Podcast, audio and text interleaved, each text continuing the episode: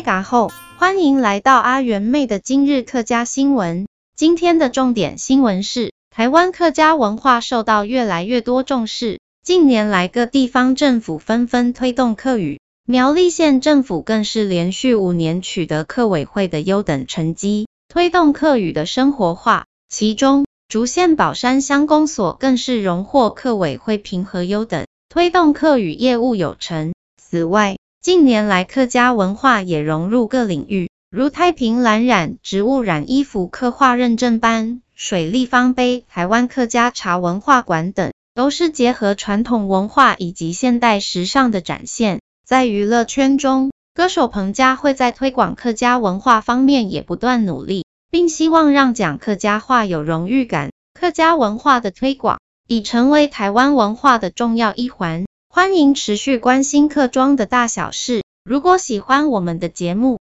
也请给我们五星好评，留言与我们互动。安子飞，生梦你，张罗一聊。